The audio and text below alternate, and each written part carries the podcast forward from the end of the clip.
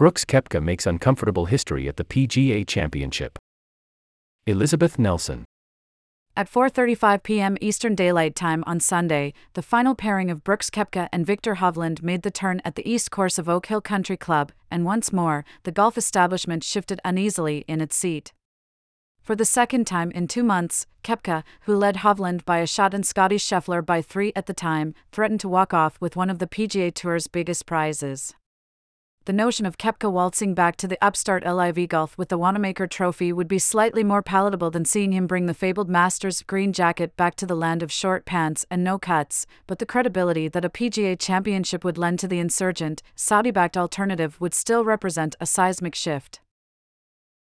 Who would catch Koepka and prevent him from sneaking off with the family jewels?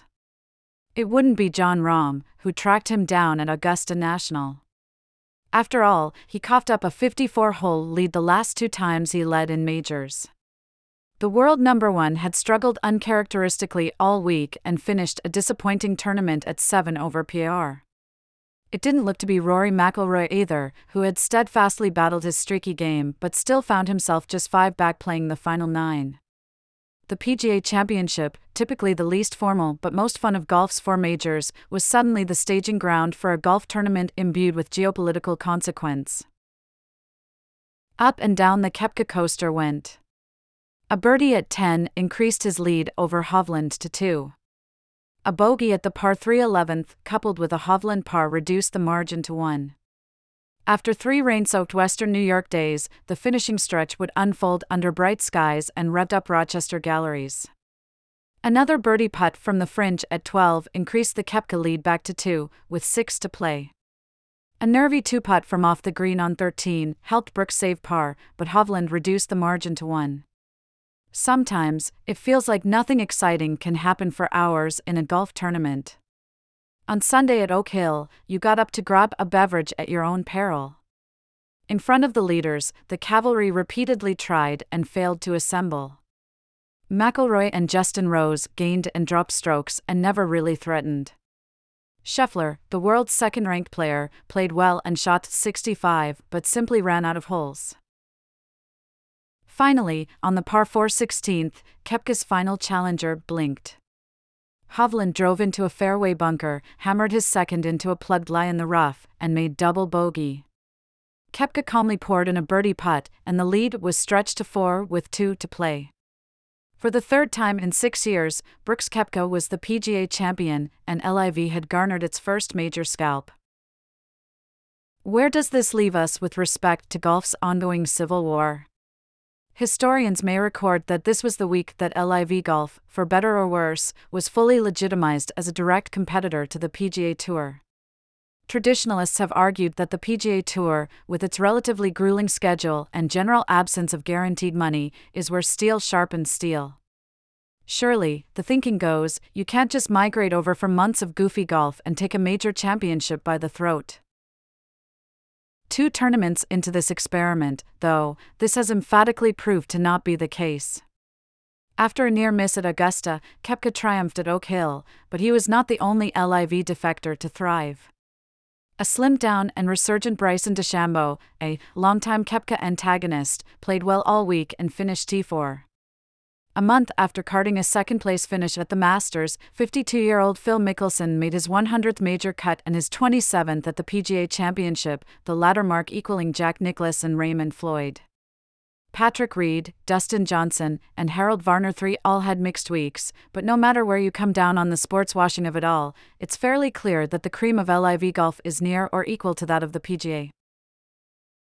As for Koepka, he's a fascinating athlete, with Sunday's win adding even more intrigue. With his chiseled physique and president of the frat swagger, he can appear to be something of a factory assembled golf machine. But scratch the surface, and he vibrates on a strange and nervous frequency. Knee and wrist injuries have hampered his play in recent years, and at times, it seemed his confidence was shattered. At the Masters in April, he played most of his desultory final round looking like a hostage. It's not always totally clear that he enjoys golf. But in bagging his fifth major, he cements his place as one of the all time greats and is still just 33 years old. It's a shame that a feel good win for Koepka, a major many thought would never come again, is overshadowed by the history it makes for LIV. In one last poetic touch for a tournament truly for the ages, Koepka turned out to not be the week's biggest star. That would be club professional Michael Block, one of 20 teachers who qualify every year for the PGA Championship in a ceremonial nod to the sport's workday Joes. Block somehow shot one over par for the week, tying for 15th overall and earning an honorary exemption for next year's championship at Valhalla. And he was hardly boring in the process. Anyone with a heart swelled with emotion when he drained an ace on the flight at the 15th, his eyes reddening with shock at what he'd just accomplished. Michael Block. Hole IN1. pic.twitter.com slash agckvo8f7b. Golf on CBS flag in hole at Golf on CBS, May 21, 2023.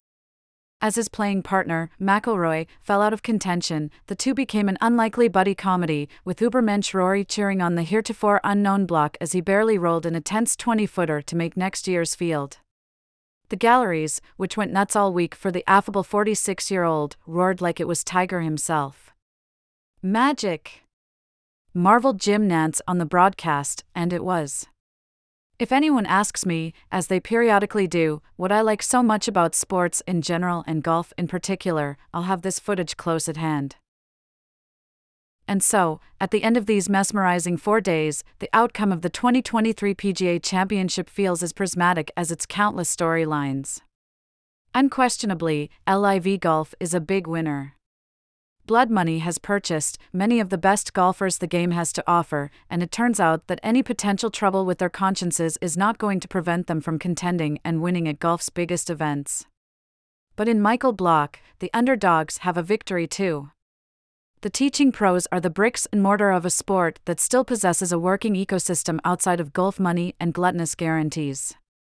In one final tear drenched, post round interview with Amanda Renner, Block dedicated his performance to the 29,000 PGA professionals around the world, referencing, essentially, golf's hoi polloi. In working class Rochester, it felt like a tonic. LIV may be here to stay, but this week's barn burner of a PGA championship proved there's still room for the little guy, too.